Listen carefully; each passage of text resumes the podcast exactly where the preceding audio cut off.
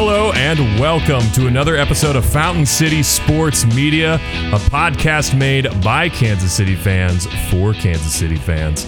My name's Reese, and alongside my good friend, the KC Kid, Noah Metzger, we are live at Casa de Metzger for this episode.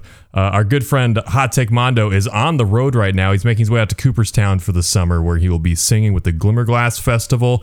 So Noah again has graciously offered to step in for this week's podcast. Noah, thank you so much for having us over. How are you doing today, man? Oh, you're welcome. I'm good. I'm just, you know, enjoying this rainy weather again. So, you know.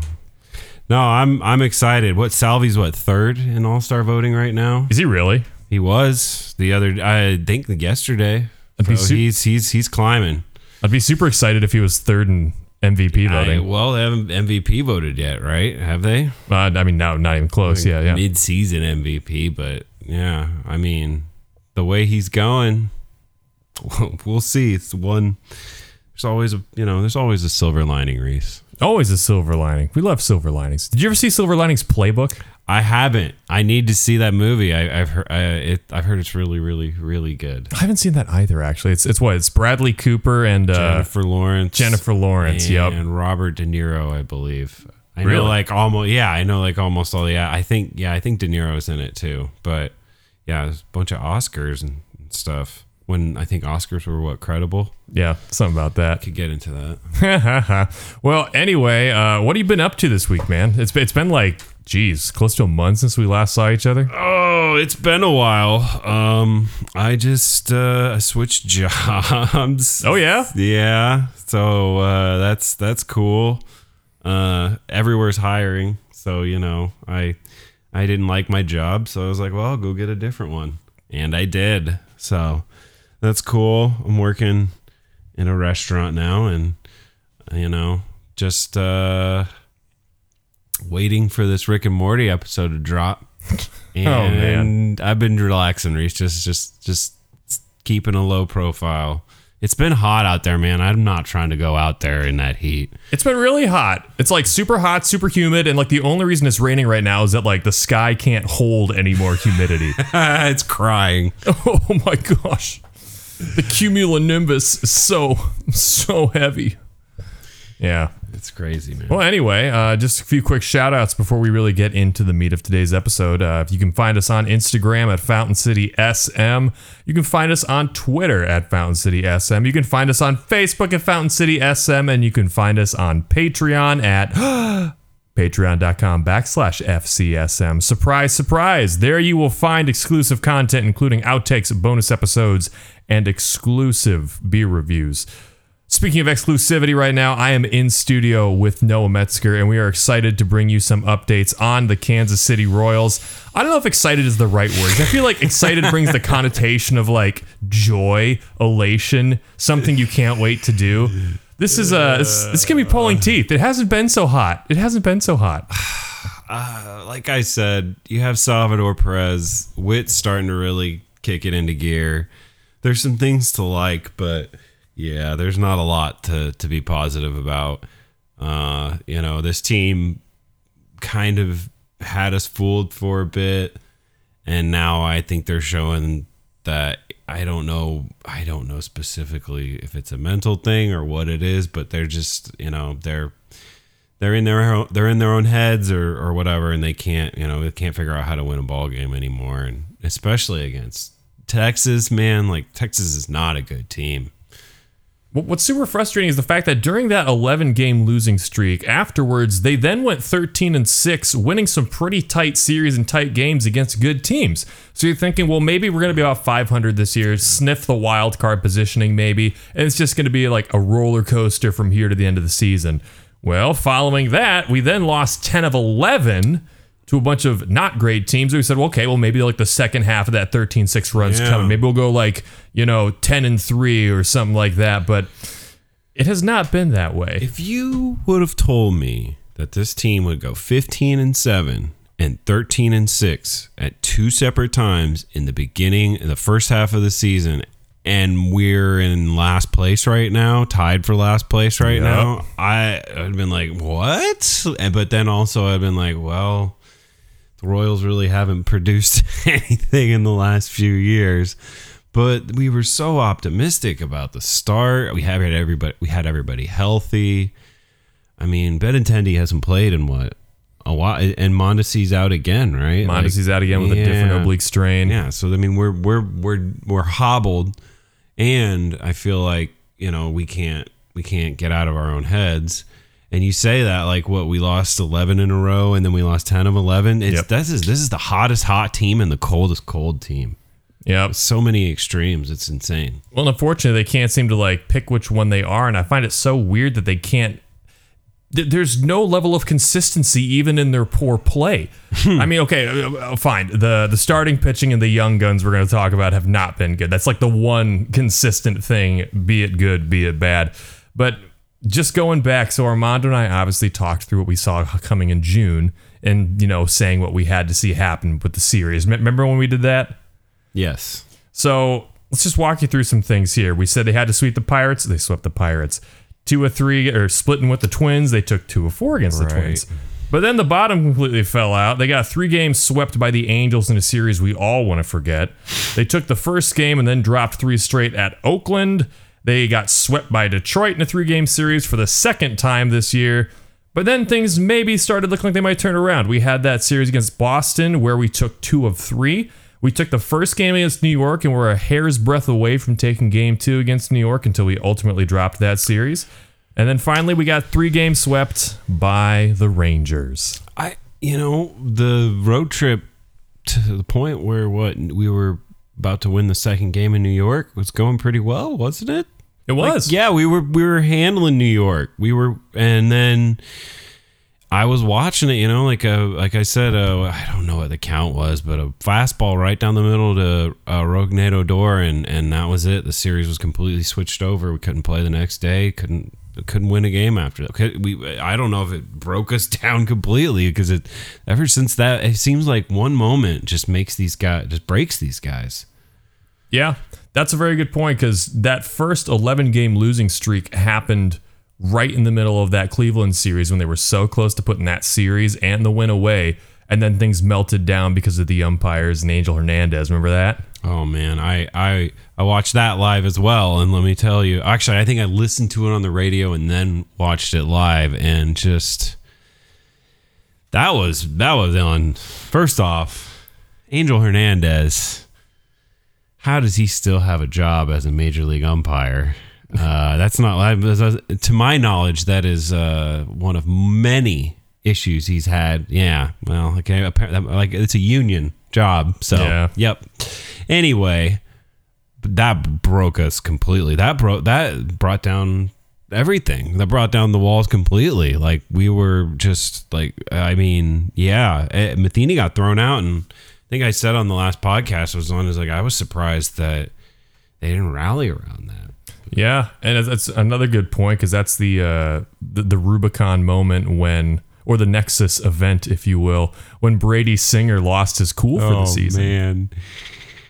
Yes, that is definitely a Loki shout or a Loki mention right there. I'd like to believe like Oh, Angel Hernandez goes back to the dugout and he does that like green transforming thing. It's just like Loki the whole time.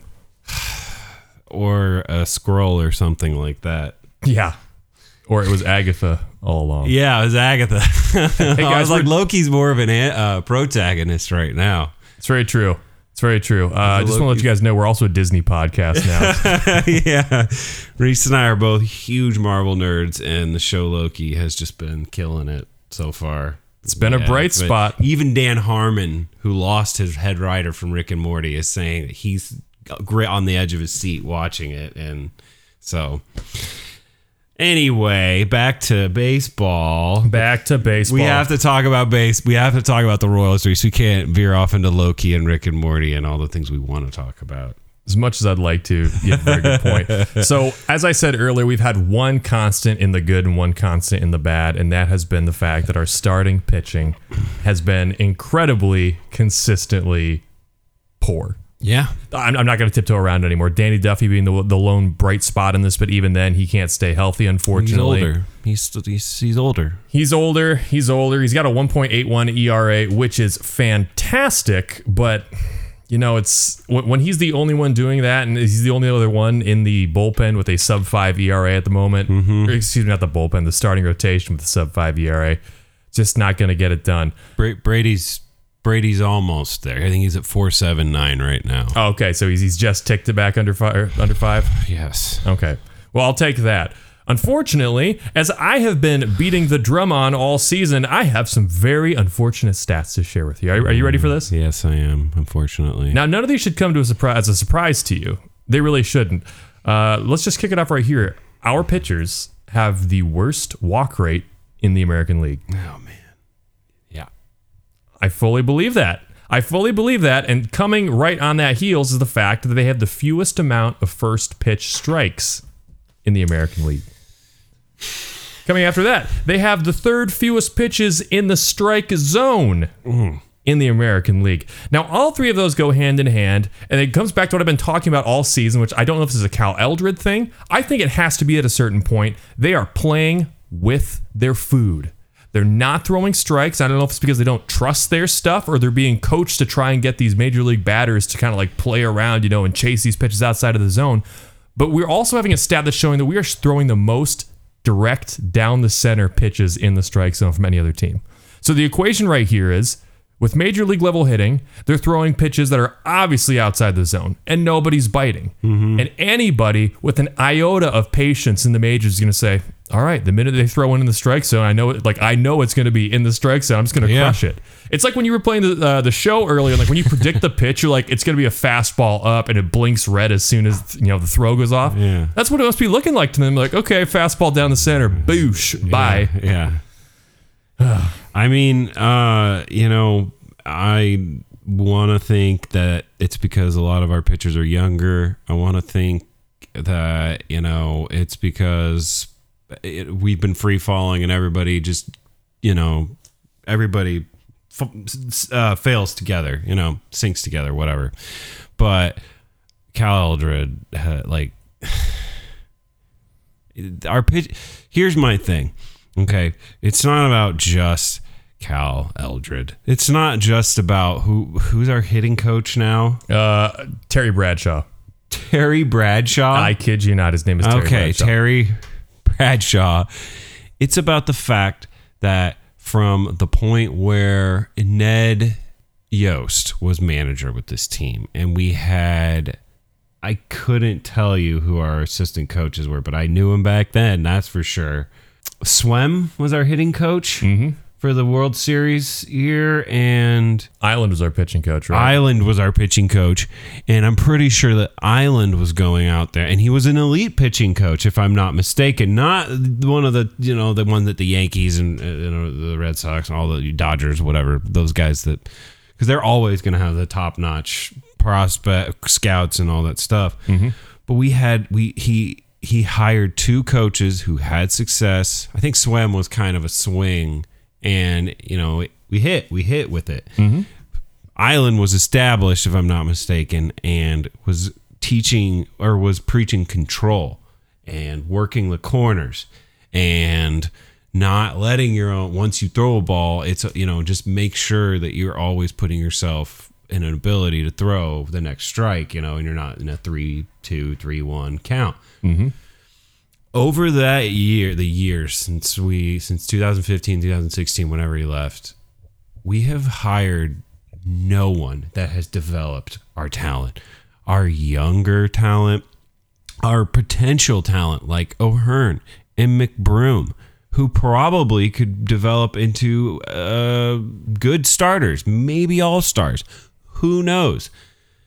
For some reason, Dayton Moore and this organization refuses to go out and try and get the best position coaching available or to know to see that no one in our organization is developing. Brady Singer right now is three and six with a four seven nine ERA, right? But I also believe that his run support is just he's the Oliver of our pitching staff, just like, can I please have some more runs? You know he's uh he's constantly having to scratch and battle and and he has control issues but he's 24 years old. He's figuring out you know just like they said what 1500 at bats for a major league hitter. There's a certain amount of innings a pitcher needs needs to pitch. But i see ridiculously good stuff out of him his sinker is just he could be he- oh i'm trying to think uh, Scherzer doesn't have a sinker but there's holiday there's yeah. some elite like he has that type of like sinker where you're just like maybe it's Nola from uh, Phil- Philly. He's an elite pitcher right now, and he relies on a, a changeup and a sinker. And if I'm not mistaken, oh, and slider. Yeah. He has the curveball, but Brady has a good slider, a great changeup, and a great sinker, and the tools to be a, a number one starter. But he's struggling because we don't know what Cal Eldred's saying to these guys. We don't mm-hmm. know what's being preached. This team has to go out and find people that give results that that show that these players are growing. In the minor leagues right now, there is a silver lining for this team because uh, we still have multiple year contracts. Bobby Witt's going to come up. Nick Pratto's going to come up. Lynch, Asa Lacy eventually, probably not, uh, but you know, after everybody else. But still, we're going to have Kowar. We're going to have Lynch up. They're all going to be up there. We we need m- mediocre production out of them. Mediocre production out of them. And then they can take these veterans and these players that we already have who are established major leaguers and who are producing, you know, numbers are down right now. Santana, mm-hmm. Soler, Soler. We're not going to get into that. I I've been ranting for a minute, but you know that's my my whole point is that unless this we we paid the play, we paid the players, right? We went out, we spent money on the players. Go out and find coaching that works. Yeah, I agree. And I like what you're talking about with the young pitchers. And I think we should focus on them first and foremost. Know, we, we talked in this podcast ad nauseum. If you want to say like the the Fab Five of that 2018 draft, we've seen four of them so far. We've seen Brady Singer, Kris Bubic, uh, Daniel Lynch, and Jackson Kowar. And normally we say good, bad, and ugly. But I don't even think we can say good, bad, and ugly in this. I think we can say like presentable, bad, and just straight awful. And Brady Singer, like you talked about, he's shown flashes of some things. You know, his his mental game's not quite there. He's prone to his emotions still. But we've seen it in his pitching. He's got some tools to do some things. The frustrating thing is this year, it doesn't look like he's taking a step forward. Yeah. He's still the dude he was last year, where it's like, I'm not sure what I'm going to get with this guy. Whereas the what what we've seen from his ceiling right now, it should be whenever he shows up in the rotation, I'm like, okay, this is going to be a two and a half to four and a half inning out, like a run outing from Singer. That's what the watermark Breaks is. my heart. That's the floor, but it's it's not happening still. It's just not. He's still too much in probably that like four to six runs per game range. And he's also not going farther into games, man. He's only averaging a little over four innings per outing right now, which isn't going to cut it. It's hurting our bullpen, hurting those arms, etc., etc., etc. He pitched five, struck out five, gave up two earned uh, yesterday, which is some improvement. Yeah. But you're right, Reese. The fact of the matter is that Brady Singer is an elite pitching prospect, probably should be an established number one for us with you know uh, as much the, the talent that we have in our starting rotation right now.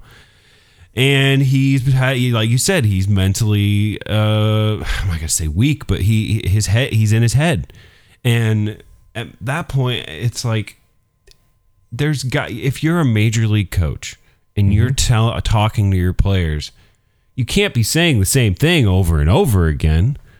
And if your message isn't getting through to these guys, then it, it either here, he- But here's the flip side of that coin, Reese. We have a whole other half of the season to to to see, right?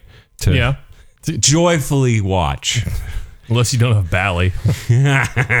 We're not going to get into that. So we should do a whole podcast on how much that infuriates me. Because well, we can't even get sporting games now. Like they had it on ESPN the other night. Same thing, yeah, LA man. And sporting, but anyway, um, lost my train of thought. Well, let me help you back into the train of thought. We were just talking about uh, Brady Singer and how he's just kind of like stalled in his progression this year, which isn't the end of the Yeah. world, but he's playing more like some guy's number four when in reality he should be like some guy's soft number two right now. yeah, there you go. Moving on to Kris Bubic, though, it's the same thing with Bubich. His control is everywhere, His- man. His control is everywhere, and unfortunately, last year you could make the argument saying, well, he's only averaging, you know, about like two or what was it? He uh he lost six or seven outings last year where he allowed two or fewer runs. Right. He just couldn't get run support. Right. That's not the case this year.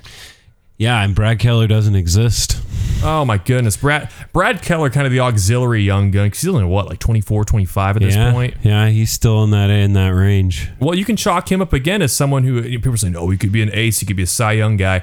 I don't know if I was that high on Keller coming in, but I said like he's probably oh. our ace at the or moment. three, yeah, yeah, but yeah. he's, he's he's a good team's two or three. But again, he's playing like a five, maybe a bullpen uh, guy for a lot Dude, of teams. he's a right minor now. leaguer right now. The way he's pitching, like he, he- the other day when he let him, they let him start. I was like, this guy looks shaken. He looks shook right now. He's looking shaken since opening day. Yeah, yeah. It's it's been bad. He's been getting shelled, and we thought it was injury. He hasn't been optioned to Omaha. He hasn't been put on the uh, injured reserve list, which has been the case for a lot of people this year. Right.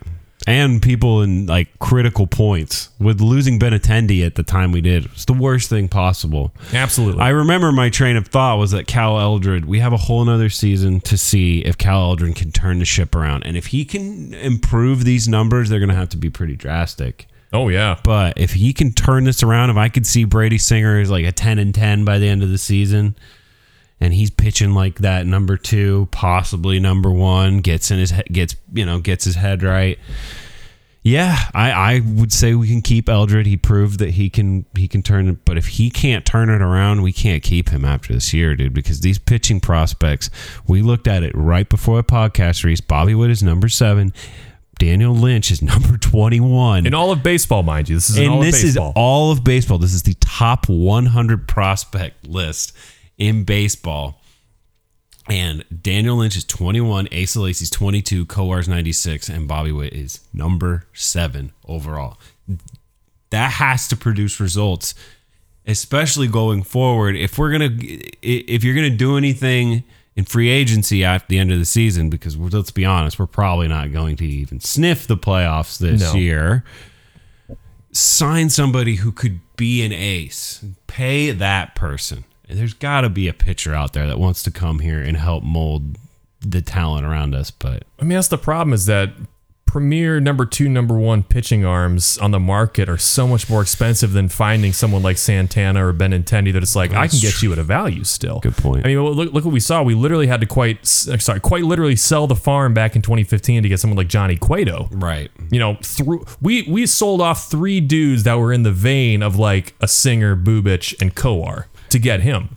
Now, Finnegan. ironically, Finnegan, Lamb, and who was the third? Lamb and oh man, was it was it another arm? It was another arm. It was three arms. It was Finnegan, Lamb. Lamb. I can't remember the third one for the life of me. It's gonna kill me. We'll, we'll have to look it up later, but yeah, that and that trade, but see that trade uh, changed the landscape of the team and, and, and the pitching, the It starting has. pitching. Well, so I, I want to talk a little bit more on prospects later on in the show right now, right. uh, but we'll come back to that. We still got to talk about Daniel Lynch and Justin Kowar so far Mm. because they have been disastrous. I mean, we're, we're talking, they, they didn't come into the hype with like Ryan Leaf level Hmm. expectations, like these guys are going to lead us to championship after championship. 21 overall in the top 100 for Lynch. Oh, my goodness. That is that's formidable. Yeah, okay, that, that's pretty close. That's that's very close. And dude, being on that list. I'm gonna ask you here. I need you to uh, grab something soft, so you're not gonna like you know uh, hurt your hands gripping a desk. Yeah. I've got some very sad statistics to share Oh, with you it's here. fine. Go ahead, because I have some thoughts. Daniel Lynch through three games, eight innings pitched, 15.75 ERA, Yep. 18 hits, 15 runs, seven strikeouts, four walks. Okay. So, and then if you look at his minor league stats in uh, AAA before that, he was not pitching that well. So I'm look, I'm sitting here going, okay, yeah, he's got an ERA in the f- uh, mid to high fours in AAA. Well, we're gonna call him up.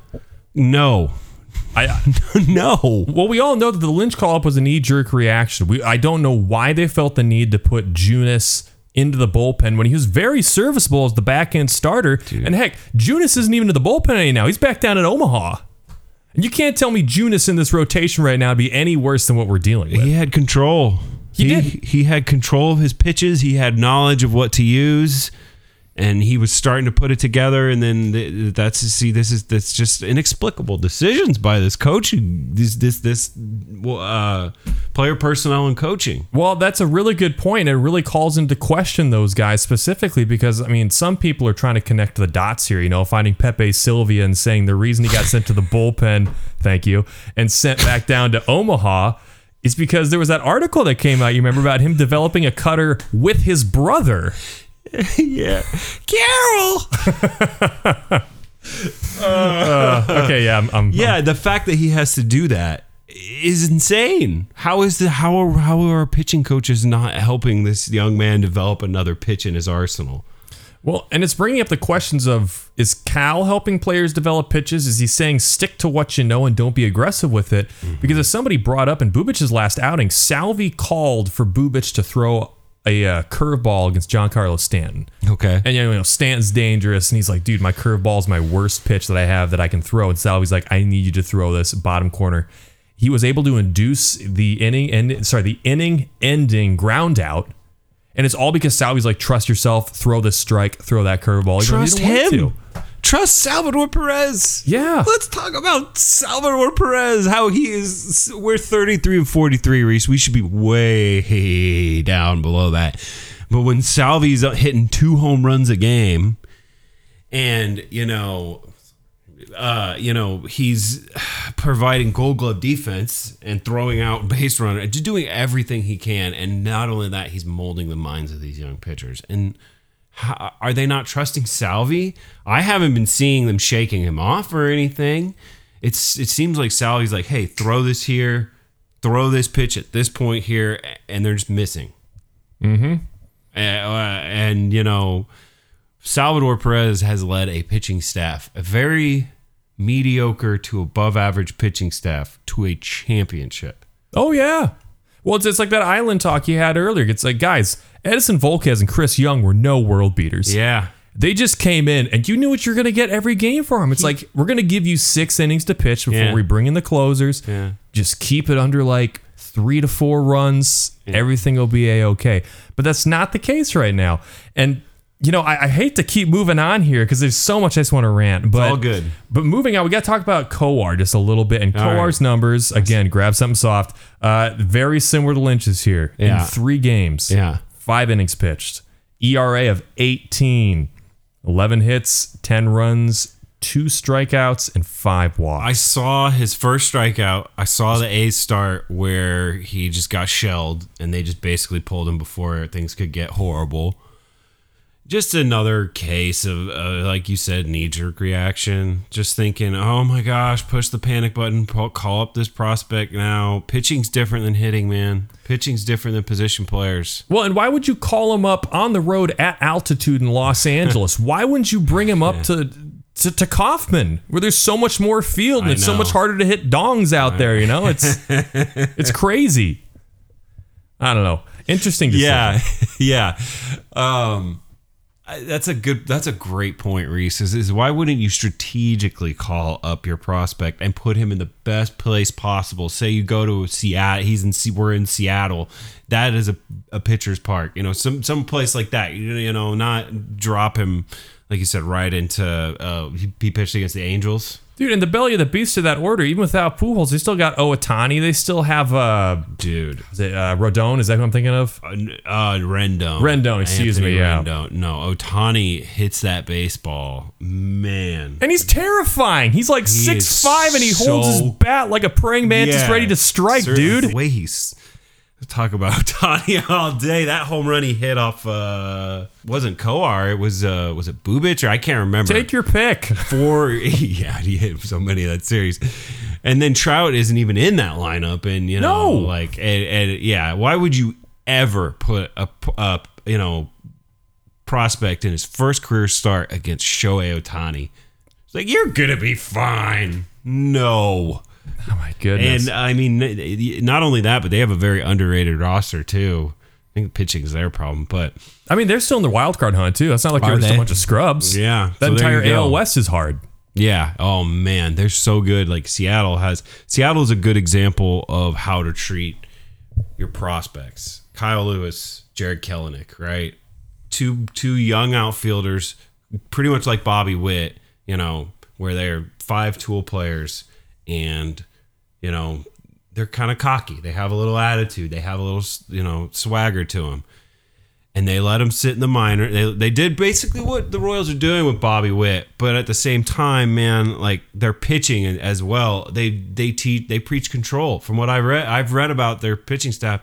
You know, the pitchers come in and they do well because they're not trying to throw overthrow. They're not trying to strike people out. They're just trying to make sure that they can get through five to six innings and do their job. And Eldred, I don't know what he's just saying. Go out there and throw it, kid. I don't know, man. Well, I, I don't believe he's saying go out there and throw. I No, think I don't think he is either. I think he thinks that he can think one step ahead of every batter in Major League Baseball right now, and that is why we're having such a hard time throwing strikes. And I mean, I, look at guys in our bullpen, even Staumont, who was just like a stone cold killer last year with his heat. His velocity's down, his placement is everywhere, and he can't get a strike to save his life right now. He's a, not a shell of his former self, but he's not the flamethrower we signed up for this year. Maybe there's so many cases where it just it seems like there's a mental issue on this team. Where's this? What's the solution for that? Uh, clear house in the coaching at the end of the year. I mean, it's it's something we have to consider at this point, considering this is an entirely new era of Royals baseball with you know a owner who says he wants to win, Yeah. and definitely definitely shows he wants to win. Yeah, I mean, he's he's willing to spend. This isn't back like in the days when I was reading an article about how the uh, the Royals ran out of money to sign players midway through a draft. Did you ever hear about that? I did not hear about that. Oh my goodness! It was. I mean, we're, we're past that period. You know, the glass days are over. But you know, I just don't want to be heading into a new dark ages with the Kansas City Royals. Oh yeah, absolutely. That's what I you know I don't want to watch you know like you you want to mention those dark eras. Watch Jermaine Dye, watch Johnny Damon, watch Carlos Beltran, watch all these players that you watch flourish and develop, just leave and not even have an opportunity to sign them. If we can come into an era where my the only example I have uh, in current roster uh, is Soler. Say he actually would have hit this year. Oh gosh. Say he actually you know exists this year. Uh, and yeah, I'm gonna be harsh on him, dude, because he's he's he's it's like he's just in another world. Like he can't. Maybe he'll figure it out. Maybe he won't. I trade him. Figure out if you can get something for him. Do whatever you can. Keep him and then let him go. I, know, I, w- I was high on signing him, and now I'm like, Not gonna happen. yeah, and um, I I know, and and that's that's the thing is what's is that hitting coaching?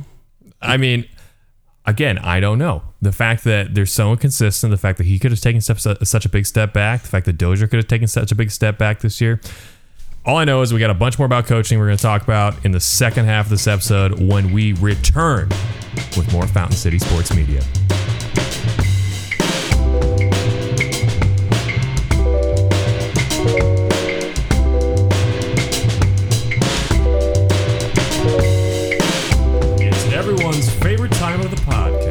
That's right, it is This Week in Craft Beer, the part of the podcast where we talk about what's going on in the craft beer world, and we also review a delicious beer every episode.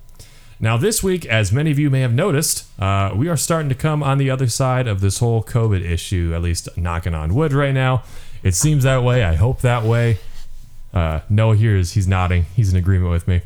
Uh, but what's going on is that you know it's, it's not as simple as just resuming life the way it was. We, we touched on Marvel earlier. What's going on with COVID right now in so many different industries is the same thing post like what are they calling it the blip Yeah. where people were gone for four years but like Yeah. they're back like Yeah. that, that's kind of what COVID is like you can't just go back to how things were functioning it's like stuff's changed Yeah, yeah, life is definitely different now. You know, uh, uh, it's so weird thinking about it now. It's not weird at all seeing people with masks on still. You know, like it's like okay, well that person's still taking it seriously. You know, I'm not scrutinizing anybody for their decisions there. Um, but you know, a year and a half ago, two years ago, I can't even see. That's the thing is time is like passes differently uh, in the post-COVID era. Yeah. And you know, it's the, the way we live, the way we socialize, the way we gather, the way we consume are all just different than they were. And the Atlantic actually just put out an article that was kind of talking about the difficulties of not just craft breweries, but bars and other locations where craft beers are served and just the hardships they're running into. You know, both keeping beer in stock, you know, they said. Right. Because people are still so wary to come out, some places can't get that beer sold in time, so it's going off it really is a different landscape out there. And I thought it brought up a lot of a lot of interesting points. You know, some states are out gung ho, full force, the way things were. But Hot Take Mondo was just telling me back when he was in Los Angeles doing a gig a few weeks ago, he's like, places are still patio only there. You know, like people congregate inside half the masks at all time. It's a very small amount of people actually going out. You know, results may vary. And that makes you think about, you know, I want to say that you know it's as severe as it, as as they made it to be, or it wasn't as severe as they. We had so little. We still have so little information that has been provided to us. At a certain point, it just stopped, and I feel like it was what during the election, and it's like, well, what are we? Do we fear it now? Do we not? And you know, you see those the varying people that some people like you said that are gung ho just never cared about it to begin with and people that are still like I'm still going to wear a mask. I'm still going to be careful. I mean and the difference you know LA and then you have here in the Midwest where I worked in a high traffic area for a while and I mean it was 50-50 man. I don't know LA they're cautious regardless, right? Because there's so many people there, Mm-hmm. right? Just like New York was basically a ghost town for months. Yep. And, you know, out here, you know, once they removed the mask mandate, no, I, I'm fully vaccinated. I didn't wear a mask because I knew that where I was, people were going to do what they were going to do, regardless of what, you know, the rules were. And now it doesn't, it's just take your choice. And and that's really throwing a wrench into how things are being sold right now. Like the a statistic that was brought up that I've heard around Boulevard too is that like back in 2019, uh, a little over half of beer sales came from what they call on premises. You know, it's like if you were at a bar, you're at Kauffman Stadium, you know, at a beer garden or something like that. It's a little little bit more than 50-50 between on premise and off premise. You know, like home consumption and just buying from the grocery store.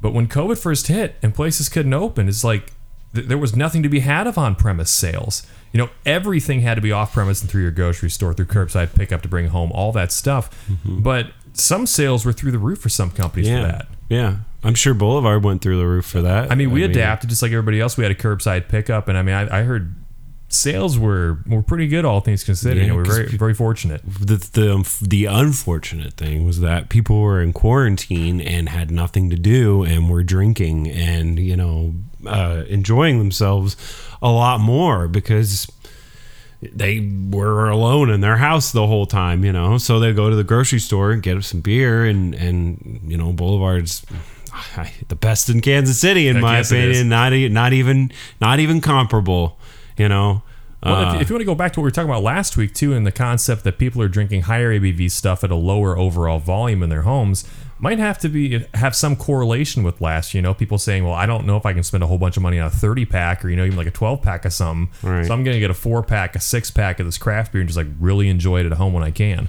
yeah you just yeah that and you know that's that's a good way to people are are starting to like monitor themselves. They're starting to make sure because like you said higher ABV beers are they're they're, they're a kick in the head they're kicking the teeth they'll get you So when I was at the liquor store earlier before I came over here, I saw they had like one of those 20 ounce mega stonky tall boys, and I believe it was a triple imperial IPA oh, from New Belgium. Oh. I'm like, oh my gosh, 20 ounces of like it was like a nine percenter, I think I said it saw, and I'm just like, that's incredible. How would Like you do that by right yourself? there basically Basically, yeah well, one thing that has not changed, thankfully, is the concept of good friends sharing good beer together.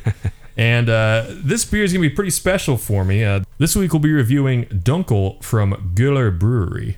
And I'm very excited because one of the first beers that Noah and I shared together when I moved to Kansas City was. Dunkel. It was KC Beer Co.'s infamous Dunkel. The crack of beer. We got into that beer before they were even bottle distributing right. It- Dude. It was just kegs. and we and we didn't even know like what we were getting and yeah that beer is man we had like a lot that we had a couple we had more than a few that night because and they and you know the thing is like dunkel uh the KC Beer Co dunkel is light and like it doesn't you know it doesn't it you can have four or five of them you know and they're not gonna you know you're not gonna be stumbling home but i have a feeling this sucker is gonna be a little bit Well, stronger Surprisingly, surprisingly, this is a half liter bottle and it is only 5.2% alcohol by volume. So this, all things considered, is about a Bud Light.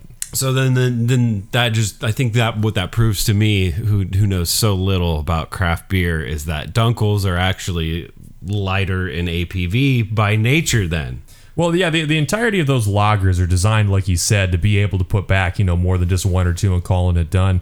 I mean, we have a Keller Pils right now in the Beer Hall of Boulevard that's only 3.6%. Okay. But it's so crisp and there's so much flavor to it. You're like, this is delicious. I could have, you know, more than two of these things if I really wanted to. So, first off, good job on identifying that. Second off, although we do not have traditional Munich style dimpled mugs, Noah did grab these pint glasses that have like dimpled squares throughout Yeah, them. So, checkered. so I think it'll do a pretty good job of imitating those dimpled Stein yeah, glasses. no, yeah. I wish we would have froze these, but yeah, yeah. Well, this is interesting. This is our first bottle we've done on the show that has one of those cages that are built into the bottle. Not like the twist off champagne ones you cork. I'm talking like the water jug thing. So I'm going to try and open this one handed. No, never mind. I'm going to do two hands. Hold on. All right. I'm going to pour this bad boy out really quick. Noah, uh, while I pour this out, what are you most excited about about this beer? What I I mean, it's from. Did they did they say where the brewery's from? Uh, this is from Germany. I don't have the exact place. I, I, I can look up where Grill is located, but as I, I don't know. I'm pretty sure Armando said you know my last name, but German Germany is uh, where my ancestors are from. oh yeah, Germany, uh, German beers. My experience, they're just they they're different. They're just built different, They're man. built differently. They're like Volkswagens. So, as you know, with all of our beer reviews and all of our episodes, we grade on five categories here. We have aroma, appearance, flavor, mouthfeel, aftertaste. And with each of those categories comes a scale of 1 to 10. So, without further ado, why don't we start off with number one, aroma? Noah, what do you pick up note wise on this beer, giving it some sniffs? Uh, the hops. It's a little bit dank. There's a slight bit of bit. You can smell the Definitely getting the getting a little bit of fruity notes from the uh, the hops, that's for sure. yeah, definitely some fruity and I'm picking up some caramel notes here. giant. A lot of maltiness, a little bit of breadiness. That's what it is. It's the I- I- maltiness. I can. Yeah. I think that's I think that's what I'm getting most. Is it's almost like a, a sourdough bread kind of smell. It's got that little bit of tang to it. Oh yeah! Wow. Yep. That's So- what the the tang. You can definitely. Yeah, not the not the astronaut beverage tang, but the other kind. so bad jokes verb. aside, no. On a scale of one to ten, what do you give aroma on this? Six point seven. Six point seven. Okay, not your cup of tea. Well, I like the smell. It's just not that strong. It's just very, very, very, very uh, faint. That's fair. I'll say, you know, I, I, I like the smell of this. It smells crisp. It smells uh, earthy, bready. I think I'm going to give it as an 8.1. 8.1. Okay, I'm I'm harsh then. No, it's okay. We need harsh critics. And, uh, some say that Armando are actually nice. Now, number two here, appearance. Uh, what color is this beer? What do you see going on there? What's the, amber for sure. Yeah. yeah. It's clear. You can see on the other side.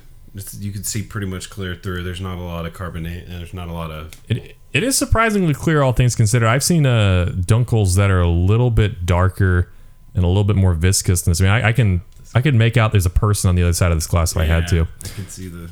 Now your your glass had more head in the head in the pour than mine did initially, which I think that kind of surprised me because I know lagers can get a head on them, they can be crisp, but that thing came out of the bottle screaming, man. It was cascading. It's ready to go. Now I've got a little bit of head retention that's just staying there residual. I would say maybe at most a quarter of an inch. Uh, very fine with a few varying bubbles in there. Got a good lace. It's sticking to the glass pretty well. I'm gonna give the appearance of this beer. This looks crisp, clean, and drinkable. I'm gonna say this is probably an 8.9 for me. What about you? 8.9? You know, I'll go in the 8 range and say like an 8. 8. Maybe just go straight up 8. I mean, Straight it eight. is really good. Like, it, I can't wait to drink this dang thing. Yeah, it's, it's gonna be pretty exciting. I think that's part of my my good grade on it is the anticipation of drinking this. Yeah. So let's get going on there. Let's take a little sip and let's give it a, a flavor rating. That's pretty good. that is crisp. There's a little bit of bitterness to it. But overall, man, that is just smooth and the malty. There's a lot. There's the maltiness comes through a lot in I agree. the first part of the sip. I think crisp is a good word to describe it. It's a very subtle flavor. I wouldn't say it's quite as sweet as KC Beer Co.'s Dunkel, Yeah, there's kind of a. Oh, but you get some nice caramel notes in there. I think you know, a little bit of roasted malt. Uh, overall, I'm not getting a whole bunch of hop in there, which is kind of interesting. really? Well, one last sip. I was gonna say I've been getting a pretty decent amount of hop at the at the end of it. Okay, upon critical upon critical sipping, I'm getting some hop in there. Yeah, Okay. I think I was just so taken aback by the crispness and the maltiness of it that I was missing the forest for the trees. And seeing that sip, the hops were very light. Mm-hmm. So I mean, maybe it's it's, it's varying, but Depends what you're looking for. Yeah. What do you grade this flavor wise?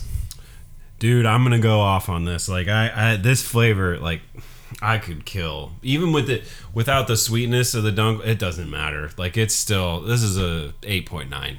Eight point nine. Point nine. All right, I think I'm gonna give this uh, a little bit lower. I'm gonna say it's probably an eight point two in my book. Okay. But I'm I've said it before. I'm picky on my pilsners. I'm picky on my lagers in general. This one's this one's good. It definitely holds up, but it's not blowing me away. I've had, I've had some beers from you know their home countries over in Germany, over in Belgium that are you know imported. and, Like they taste international. This beer doesn't quite kick into that gear of tasting international for me. If that makes any sense. It it does actually. Well, to me it does. All right. So can we make sense of the mouthfeel of this beer? The mouth feels pretty strong, man. Like it kind of dries out your your mouth a little bit, and the I agree, actually. There's not a whole lot of carbonation, surprisingly. Mm-hmm. Yeah, it's uh, I think it's a very light mouthfeel. I'd liken it to water. But that's not that's not a bad thing. I mean, for those for those of you playing at home, uh, you know, you, usually grade different consistencies of mouthfeel. Either like you like a thick one could be like milk, a medium body is kind of like juice, a light one like water. This, this is more like water, which again, if this is following the Reinheitsgebot, it's going to be mostly four ingredients, you know. So not a whole bunch hiding in there. Uh, what do you give a grade on the mouthfeel? you know it's not the worst. It's not the best. I'd say it's about a eight point one. Eight point one. Yeah. I think I agree with you. I think it's a, a little uninspiring for me on the mouth feel. Nothing crazy. It does kind of dry you out and tickle the sides of your tongue a little bit. I'm gonna give it a seven point seven. Okay. All right. Last but not least, aftertaste. How does the flavor of this beer change after breathing out a little bit and letting it sit for a second? Malt.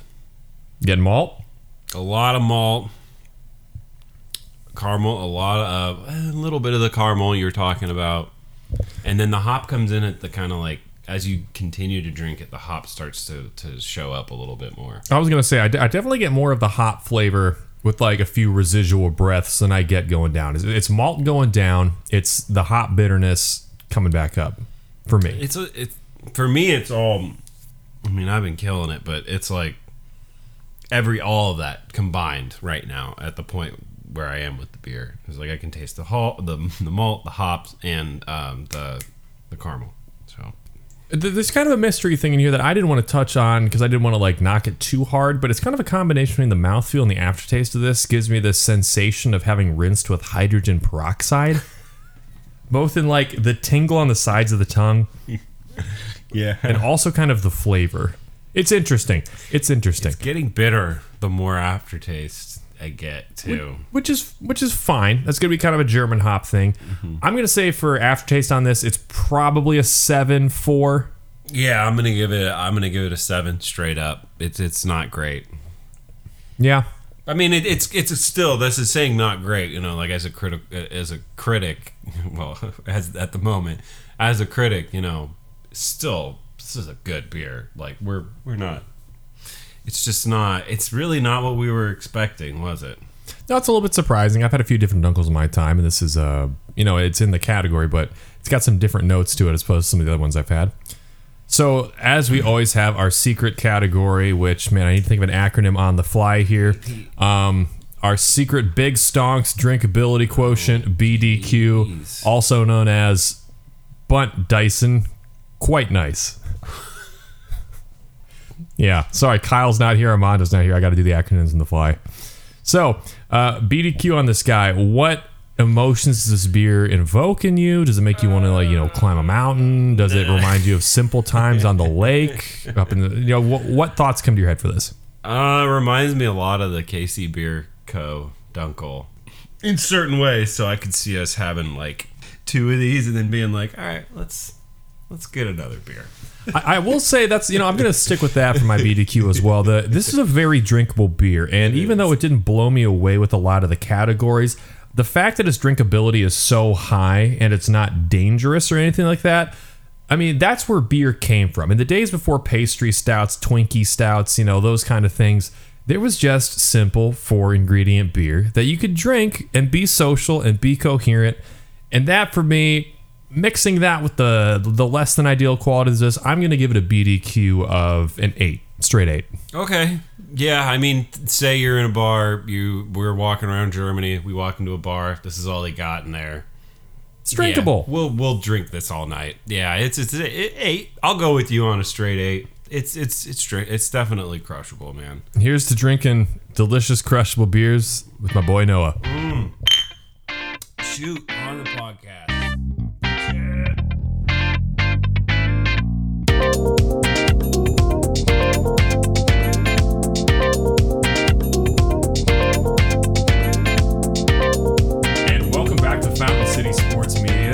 Great time sharing a dunkel uh, with my dude, Noah Metzger, we got a few last things to talk about in regards to the Kansas City Royals. But before that, we are a Kansas City Sports podcast, although we are not featuring them on this week's episode. It would be gauche of me not to mention the success of our boys sporting Kansas City over the last week and a half. They Yes. took a huge decisive victory over the Colorado Rapids, taking three points out of that match, and then embarrassing LAFC and Alan Pulido doing what I said he would do and proving he's the best player on that field, let alone in the whole league. They took a 2 1 come from behind win over MLS darling LAFC. So, Noah, I know we have a, it's, it's a hard time finding these games on TV online now because of the whole Bally Sports fiasco. I missed that game. I'm so frustrated.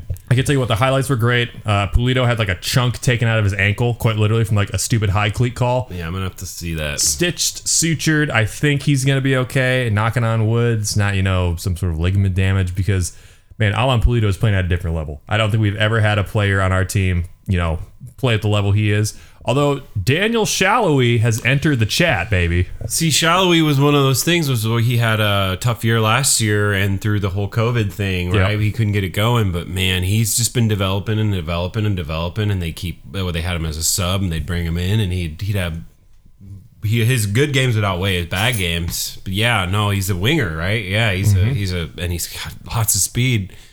But Pulido, the hype is real, and it was real when we got him, and it was you know it was real. Everybody was like, "Oh well, who knows?" No, he's he's a man among boys. And I take back what I said earlier because I had those kind of, you know, lingering thoughts of like, well, how badly does he want to play? He always seems to be kind of injured or dinged up. Can he play through it? I'm sorry. I was wrong. He does want to play. He does want to show he's the best in the MLS, and he's going to kill it for the Mexican national team. I think the emergence of Daniel Salloi is going to help if we do lose Gianluca which is looking more and more likely. With all that said, this team is an uh, example of how you develop young talent. Yes. Because we now have what farm system kids coming in and just absolutely killing it now. Off the top of my head, I think it's 11 farm system kids are on the roster. because we I mean I used to deliver to the practice field Well, and then that is what that's a US national facility over by Legends mm-hmm. Yep. and Gold Cup games. these kids are these kids are practicing 5 to 6 hours a day dude Have you ever been to a sporting game? I've never been to a sporting game. Oh my gosh. I we think got- that's a yeah. The season is still it's just begun, baby. Oh yeah, friends of the podcast. We got to get Noah out to a sporting game. Show him. Show him. The I went to a Sounders game. Really. Yeah, I went to a I went to a couple Sounders games when I lived out in Seattle, and they would literally have a parade from where the bars are all the way through the streets up into the stadium. I've seen that. and they go crazy out there. They love the Sounders. Yeah. a lot of it's a very multicultural, uh, diverse uh, city.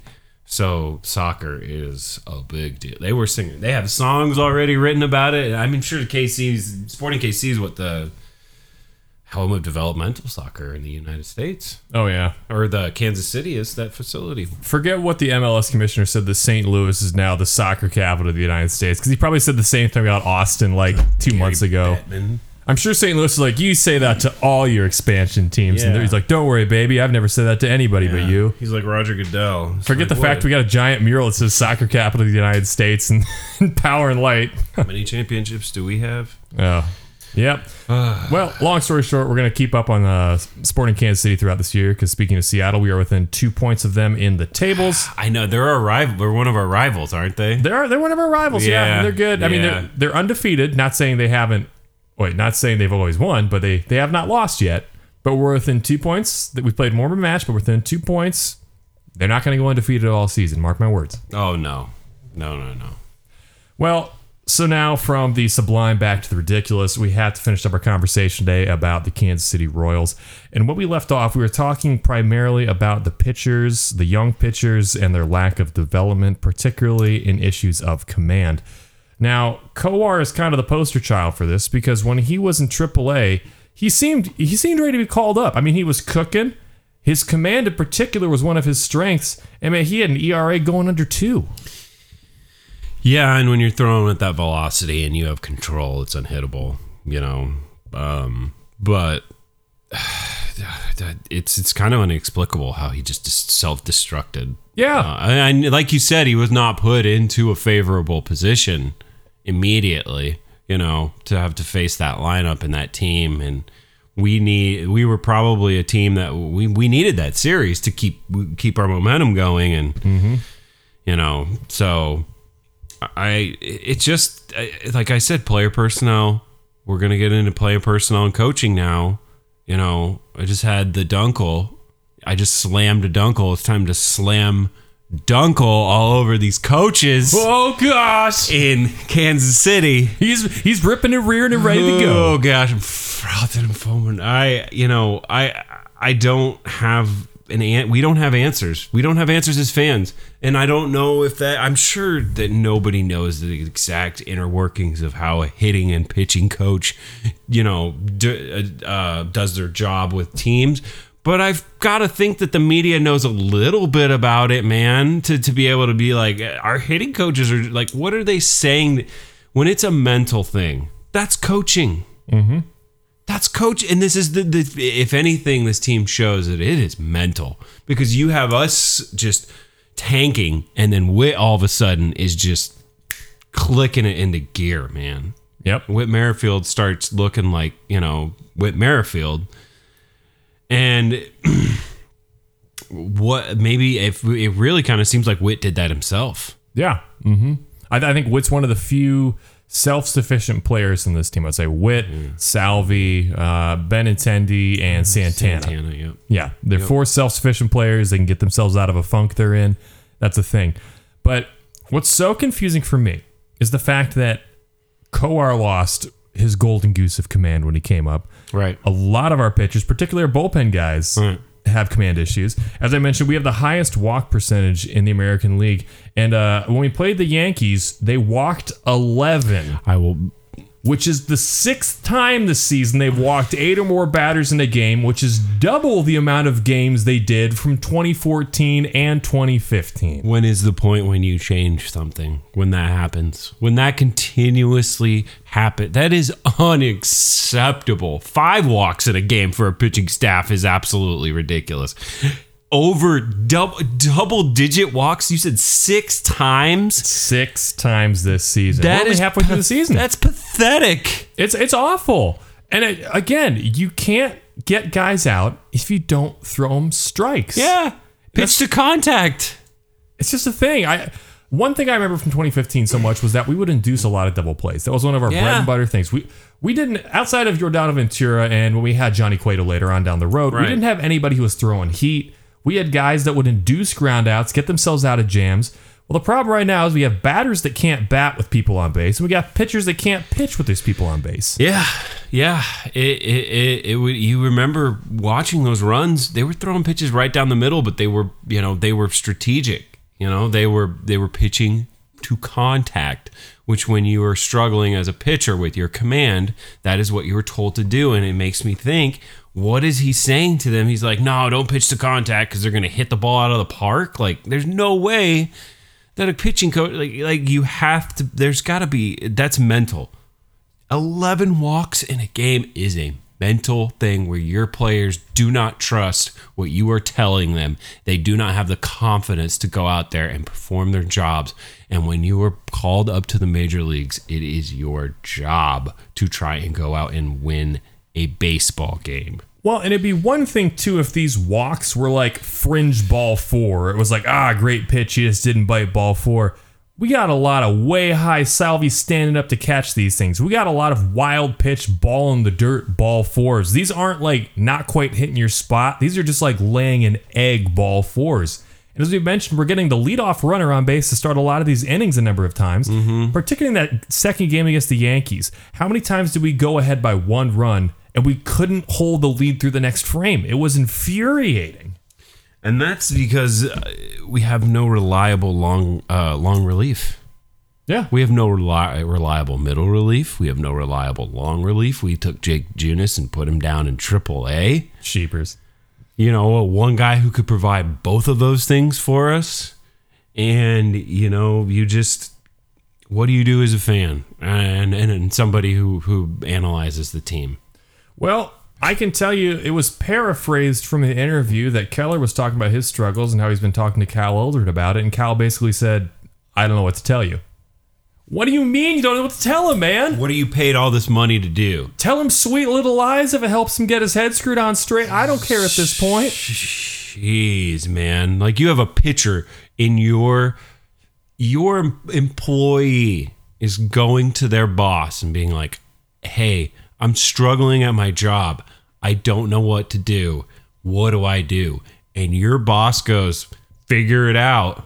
Yeah. You ain't good. That ain't gonna fly anywhere else. When I take an aria to my vocal teacher, I'm saying I'm having trouble with this aria. I think it's fatigue issues. He goes, It's not fatigue. He's like, You're executing improperly in these segments. I'm like, Well, how do I execute properly? He's like, Well, you know how to execute properly. It's all about building your way up to the execution. He doesn't say, I don't know, sing better. That's not how it works. Well, I'm throwing more spaghetti against the wall, and it seems like they're kind of coaching for their lives at this point. So Danny Duffy's back off the injury list. Right. But He's going tonight. they're talking about they're going to use him in a different role they've been using him. They're not going to have him as their number one guy. They're using him as an opener now. They're going to run him two, maybe three innings, and then go straight to the bullpen.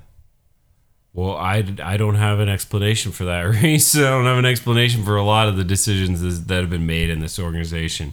And if I'm John Sherman, I'm sitting at the top in my office going, "What the hell is going on right now?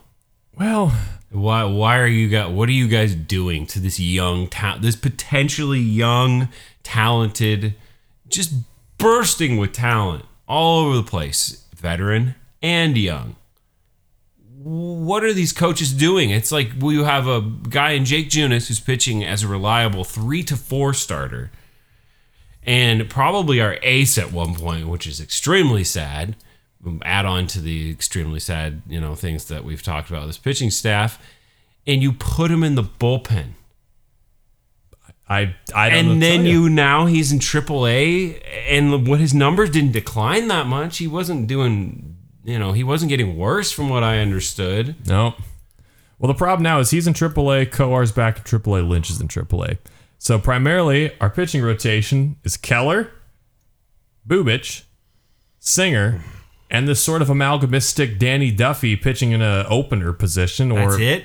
That's it. Oh, and Mike Minor. Excuse me. We got Mike Minor there too. who was killing it until that one inning. And even then, he's struggling with command issues and lasting longer than five innings. You know, I, I don't know what the answer is for this situation. So I guess the first thing I'm going to ask is I think I have your answer. Do we get rid of Cal Eldred this season? Oh, I I go back to the first part of the podcast. If he can turn this around, if he can show vast improvement in his pitching and say, "This is my coaching style," yeah. But if this continues into July and August, you got to fire him. You got to let him go now. Let him go now. Don't even worry about it at the end of the season. When did we hire him? Like last year? 2019, I believe. it Okay, so he's been here for a while, man. The, been res- here. the results are not there, and you're tearing apart our young pitching prospects. Like, get, yes, I'm there. I didn't even. I'm. Um that's how bad of a fan I am. Is I didn't even know he's been here. I, I mean, I'm sure I remember it, but Well, I think you could even argue some of the guys that have been here since he's been here, guys that have been called up, like uh, you know Skoglund, they never developed. yeah, Some would say Jacob Junis hasn't developed the way we'd hoped he would. Same thing was with Brad Keller, showed some promise, but now he's taking a serious step back this year. You know, Brady Singer looks like a shell of himself. I'm just I just want to throw some gasoline on the fire here while we're doing it. Yeah. Bally Sports tweeted back in 2019, and it's, and it's recently resurfaced on the Royals subreddit. Uh, this is a quote from Cal Eldred. Providing exceptional regional cable journalism helped me become the current Royals pitching coach. That's a paraphrase, but again, it's quoting what he said. I can. I have to control my language on here, dude. But what the fuck is that? I mean, uh, I I wouldn't be, I would not be an armchair quarterback talking about the Kansas City Chiefs. No, I would not be an armchair uh, quarterback talking about supporting Kansas City. And they're like, "Hey Reese, would you like to hop on and be our goaltending coach?" I'd be Oh like, "You know what? I would, God. me Yeah. and my ten years of playing rec league soccer know exactly how to make you know Pulskamp the goalie of the future." I've watched enough film of linebackers for the- for the Chiefs. I can head in there and you know be their linebacker coach next year. Yeah, I, I know analytics. I play Madden. Yeah, I play Madden. Well, so obviously you want Cal Eldred gone. I think at this point, I'm with you. We got to shake some up to get Cal Eldred gone. How far into the system do we clean house? Well, uh, we we looked at the stats before the podcast. Witt's hitting well in Double A. Pratto's improved and then continues to get better. And Nick Pratto is a big deal. We need that. Pow- we get that power hitting first baseman with the young with Bobby Witt coming up. Like that's a big. We could have a one-two punch. We have another Hosmer Moose situation. Probably maybe better than both of them. Because you know but uh, and, and, you know, chemistry is another thing to me. It's like this team has no chemistry, man. Not at all. No. Like, like these young guys could come in here and spark chemistry. Obviously, not the pitchers, but if but um, I would have to say that AAA and AA seem to be doing their jobs pretty well. Maybe look into AA as well. They're looking to firing the double or trip. I mean AAA manager. Maybe look into firing him because well, here's what we got to look further too with that Bermuda Triangle gap that happens between our AAA teams and when they get called up to the show. yeah. I've seen it described a multitude of times that the Royals are the kings of finding quadruple A players. Just guys, you know, like destroy a triplet. Guys like Ryan O'Hearn, you Oh, know, that yeah. light it up. And then the second you call them to the bigs, it's like they're shell shocked. They have no idea what to do. Yeah. Why has this been the case over the span of the last 10 years, save for some players like Hosmer Moose and those guys? Yeah, I you know I don't know, and and and it's like we were really happy that Dayton Moore and John Sherman went out and spent some money on this team. They didn't get much pitching help. And now I think it's about at the end of this offseason, it's like well, who is the most avail- the best available pitching? The best available pitcher, pitchers. You got to get something. If you can trade and get a trade going, I mean, you don't even need a pitcher that's going to be our ace right now. Get a young prospect. Doesn't matter. Just do something to to to help it. And yeah, uh, would you say that the hitting coach needs to go too? I mean, I haven't been blown away by Terry Bradshaw. I don't think he's awful. I think the bats are inconsistent, and I'm very frustrated with the regression of Soler and Dozier this year. But, you know, some players are having career years. Salvador Perez is, you know, mashing the skin off of the ball. Whit Merrifield's been great over the last four years. I think that's less of an issue for me, but I think I think if we had a decent league average pitching core, which we kind of expected from these young guys this year, I think we're much closer to 500. Yeah. Cleveland right now is about two and a half games behind the White Sox. I think would be probably three and a half, four games behind the White Sox, but you know, still within striking distance of that second wild card. I will repeat that ad nauseum. Yeah. And not only that, you don't know how Singer would handle that. You mm-hmm. know, you don't know how Lynch would have like all if you have established, you know, guys that can go out there and get you five six, six, maybe seven and more. Somebody that can go out there and pitch into the sixth inning, hopefully finish it. Because that's been our bane of our existence for Forever. for seven years at least. Well, then, my final question that wraps this whole thing up into one bow. Yeah. We have as many 100 lost seasons under Dayton Moore as we do winning seasons. We also have, I believe, two 500 seasons that under Dayton Moore. Hmm. 2013, that was 500. Am I wrong? I think so. 2016 was 500. The one after the World Series, we went 500 or we went close to 500. So my big question is is this the end of the road after a 15 year tenure for Dayton Moore things do not show signs of considerable improvement after the All-Star break? Whoa, I can't say it is because I don't. But then again, I don't know what the leash is. I haven't seen anything in the media about them talking about, like, you know, I haven't heard anything leaked or anything. Like, I, from what my understanding is of the inner workings, is that he's basically the, you know, prince right now. Sherman's the king and he's the second in command, and it's, it's his show. I would have to say next year, if you see this type of play and this type of coaching and mental issues for players going into it, yeah, he's got to go, man. Like we need a we need a fresh start. Like we need a fresh. I would let Matheny go too because I'm not in love with Matheny and his decisions. He's allowed all these things to Cal Eldred to make these decisions. He's he's approved them. I can tell you what I've noticed particular is that from the early years, I'm talking back mid 2000s, we got Dayton Moore. Yeah. That's when we had some guys in our system like Haas, Moose, those kind of guys that Yeah. wound up being the foundation and the cornerstone of those teams from 2013, 14, 15 that were so memorable. Since that time, we've either failed to develop talent or failed to identify talent because, long story short, outside one or two people, the talent has not developed at the major league level, which is where it comes down to brass tacks. Maybe you just see what Bobby Witt does. Well, Bobby Witt was, I mean, He's a number two overall pick. You know, there's expectations there. I wanted to say can't miss, but how many top five picks have we just completely whiffed on since 2010? missed. Asa Lacy's one of the like what four, seven? When did he go? He was one of the top. Yeah, he still has a lot of promise. He's striking out people left and right, but he's struggling with his command and blah blah. He's he's young. He's in. He's not even in double A yet. So we're still waiting on that. I'll throw you a tough question then. We finished with 92 losses this year. Is that the end of Dayton Moore's run? How anxious is John Sherman to win now? I, I don't know. I don't know. I don't know. I haven't seen any type of actionable, any actions towards these coaches now that are clearly just driving these kids into the ground, dude.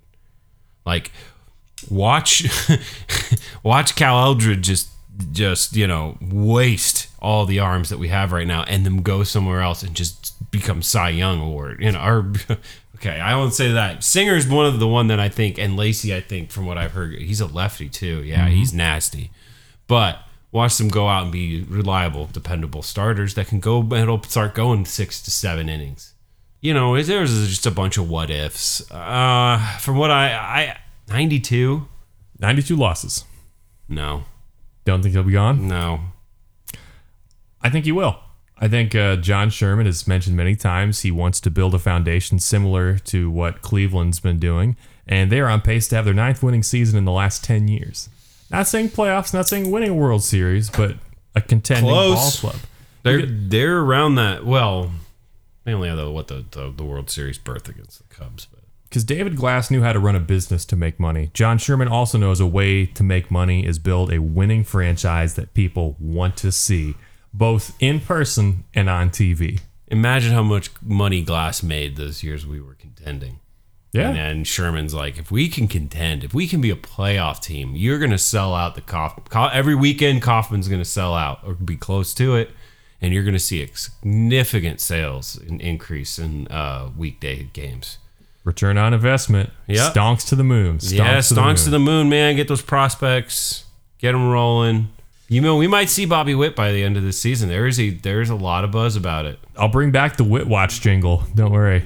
Please do. Yeah, I've got that thing in my sound library. I got it. Well, that's about all the time we have for this episode of Fountain City Sports Media. Noah, thank you so much for having us over here today and agreeing to do this on such short notice. Oh, you're welcome, man. I'm I'm glad I could just bash on the Royals coaching. the, the Bash Brothers. yeah. Oh yeah. Let's bash. We'd like to thank you for joining us today on Fountain City Sports Media. This podcast is brought to you by listener support, so consider becoming a friend of the podcast. Check out our Patreon page at patreon.com backslash FCSM to gain access to premium content, including outtakes, bonus episodes, and exclusive beer reviews. Check out our website at fountaincitysportsmedia.com for more info on the podcast, social media, and of course, the goings on in the beer industry. Special thanks to bands Carswell and Hope and Like a Tiger for providing our intro and outro themes. And as always, I'm Reese, and alongside my good friend Noah, we thank you for tuning in to Fountain City Sports Media.